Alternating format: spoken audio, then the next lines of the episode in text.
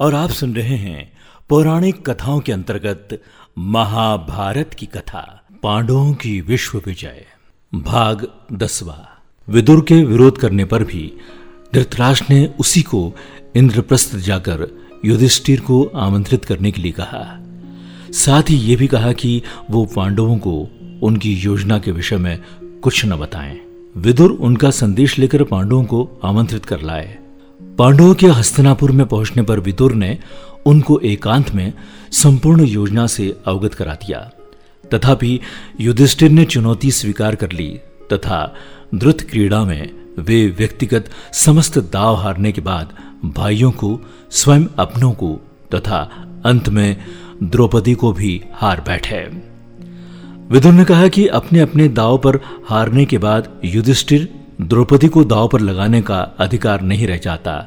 किंतु धृतराष्ट्र ने प्रतिकामी नामक सेवक को द्रौपदी को वहाँ ले आने के लिए भेजा।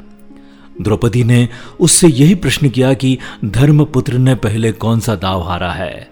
स्वयं अपना अथवा द्रौपदी का। दुर्योधन ने क्रुद्ध होकर दुशासन भाई से कहा कि वो द्रौपदी को सभा भवन में लेकर आए।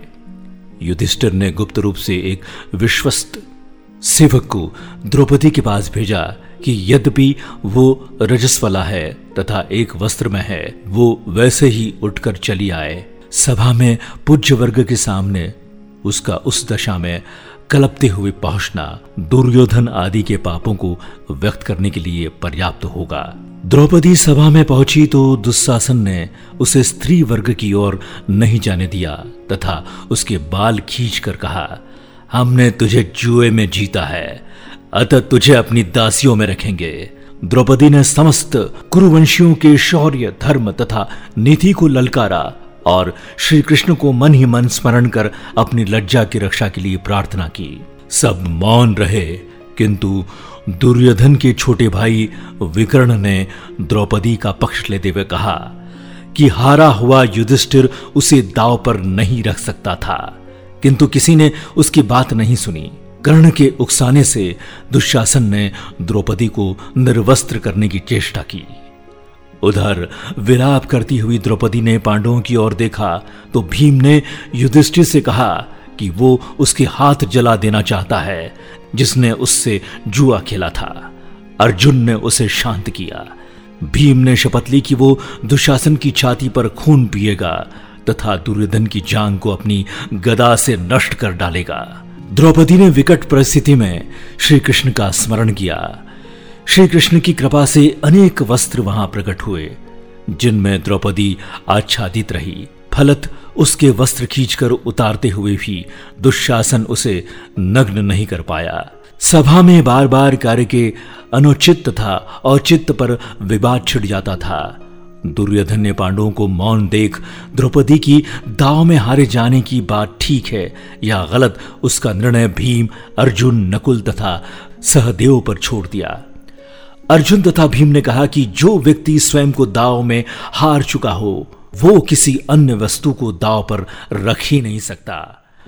धृतराष्ट्र ने सभा की नब्ज पहचान कर दुर्योधन को फटकारा तथा द्रौपदी से तीन वर मांगने के लिए कहा। द्रौपदी ने पहले वर से युधिष्ठिर की दास भावना से मुक्ति मांगी। तथा भविष्य में उसका पुत्र प्रतिविघ्न दास पुत्र न कहलाए। दूसरे वर में भीम, अर्जुन, नकुल तथा सहदेव की शस्त्रों तथा रथ सहित दास भाव से मुक्ति मांगी। तीसरा वर मांगने के लिए वह तैयार ही नहीं हुई, क्योंकि उसके अनुसार, क्योंकि शस्त्रीय स्त्री दो वर मांगने की ही अधिकारिणी होती है। धृतराष्ट्र ने उनसे संपूर्ण विगत को भूलकर अपना स्नेह बनाए रखने के लिए कहा। साथ ही उन्हें खांडो वन में जाकर अपना राज्य भोगने की अनुमति धृतराष्ट्र ने उनके खांडो वन जाने से पूर्व दुर्योधन की प्रेरणा से उन्हें एक बार फिर से जुआ खेलने की आज्ञा दी। ये तय हुआ कि एक ही दाव रखा जाएगा। पांडव अथवा धृतराष्ट्र पुत्रों में से जो भी हार जाएगा, वे मृग चर्म धारण कर बारह वर्ष वनवास करेंगे और एक वर्ष अज्ञातवास में रहेंगे। उस एक वर्ष में यदि उन्हें पहचान लिया गया तो फिर से बारह वर्ष का वनवास भोगना होगा। भीष्म, विदुर, द्रोण आदि के रोकने पर भी द्रुत क्रीड़ा हुई, जिसमें पांडव हार गए। छली शकुनी जीत गया। वनगमन से पूर्व पांडवों ने शपथ ली कि वे समस्त शत्रुओं का नाश करके ही चैन की सांस लेंगे। श्री धौर्य पुरोहित के नेतृत्व में पांडवों ने द्रौपदी को साथ ले वन के लिए प्रस्थान किया। श्री धौम्य साम मंत्रों का गान करते हुए आगे की ओर बढ़े।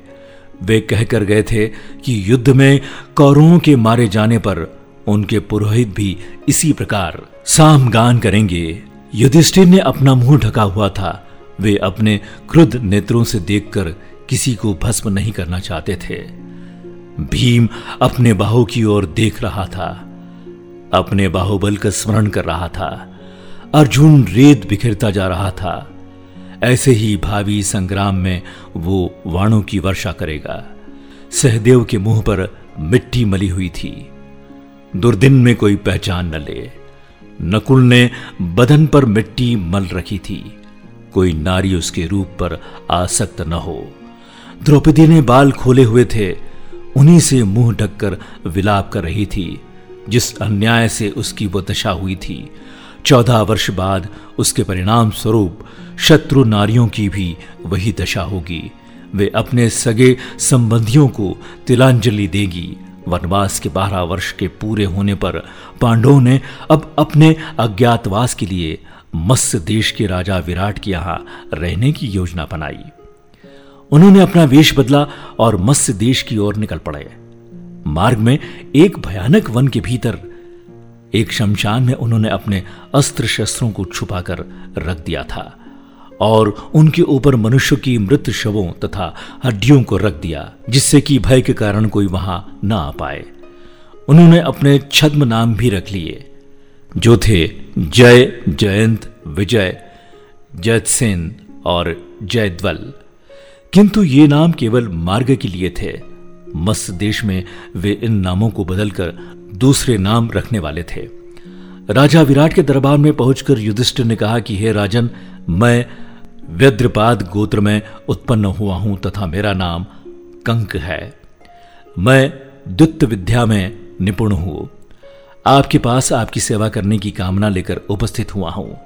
विराट बोले, कंक, तुम दर्शनीय पुरुष प्रतीत होते हो। मैं तुम्हें पाकर प्रसन्न हूँ। अतएव तुम सम्मान पूर्वक यहाँ रहो। उसके बाद शेष पांडव राजा विराट के दरबार में पहुँचे और बोले, हे राजाधिराज, हम सब पहले राजा युधिष्ठिर के सेवक थे। पांडवों के वनवास हो जाने पर हम आपके दरबार में सेवा के लिए उपस्थित हुए हैं। राजा विराट के द्वारा परिचय पूछने पर सर्वप्रथम हाथ में करछी कढ़ाई लिए हुए भीमसेन बोले, महाराज, आपका कल्याण हो। मेरा नाम वल्लभ है। मैं रसोई बनाने का कार्य उत्तम प्रकार से जानता हूँ। मैं महाराज युधिष्ठिर का रसोईया था। सहदेव ने कहा, महाराज, मेरा नाम तंतिपाल है। मैं गाय बछड़ों के नस्ल पहचानने में निपुण हूँ और मैं महाराज युधिष्ठिर के गौशाला की देखभाल किया करता था। नकुल बोले, हे मत्स्याधिपति, मेरा नाम ग्रांथिक है। मैं अश्व विद्या में निपुण हूँ। राजा युधिष्ठिर के यहाँ मेरा काम उनके अश्वशाला की देखभाल करना था। महाराज विराट ने उन सभी को अपनी सेवा में रख लिया। अंत में उर्वशी के द्वारा दिए गए शापवश नपुंसक बने, हाथी दांत की चूड़ियाँ पहने तथा सिर पर चोटी गूंथे हुए अर्जुन बोले, हे मत्स्यराज, मेरा नाम व्रहनला है। मैं नृत्य संगीत विद्या में निपुण हूँ। क्योंकि मैं नपुंसक हूँ, इसलिए महाराज युधिष्ठिर ने मुझे अपने अंतपुर की कन्याओं को नृत्य और संगीत सिखाने के लिए नियुक्त किया था। ब्रहनल्ला के नृत्य संगीत के प्रदर्शन पर मुग्ध होकर उनकी नपुंसकता की जाँच करवाने के पश्चात महाराज विराट ने उसे अपनी पुत्री उत्तरा की नृत्य संगीत की शिक्षा के लिए नियुक्त कर लिया। इधर द्रौपदी राजा विराट की पत्नी सुदेशना के पास आकर बोली, महारानी, मेरा नाम सौरंदी है। मैं पहले धर्मराज युधिष्ठिर की महारानी द्रौपदी की दासी का कार्य किया करती थी। किंतु उनके वनवास चले जाने के कारण मैं कार्य मुक्त हो गई हूँ। अब आपकी सेवा की कामना लेकर आपके पास आई हूँ। सुरंध्री के रूप, गुण तथा सौंदर्य से प्रभावित होकर महारानी सुदेशना ने उसे अपनी मुख्य दासी के रूप में नियुक्त कर लिया। इस प्रकार पांडवों ने मत्स्य देश के महाराजा विराट की सेवा में नियुक्त होकर अपने अज्ञातवास का आरंभ किया। पौराणिक कथाओं के अंतर्गत महाभारत की कथा। अगले एपिसोड में आप सुनेंगे पांडवों की तीर्थ यात्रा सुनते रहिए आरजे प्रभाकर मोरे के साथ महाभारत की कथा।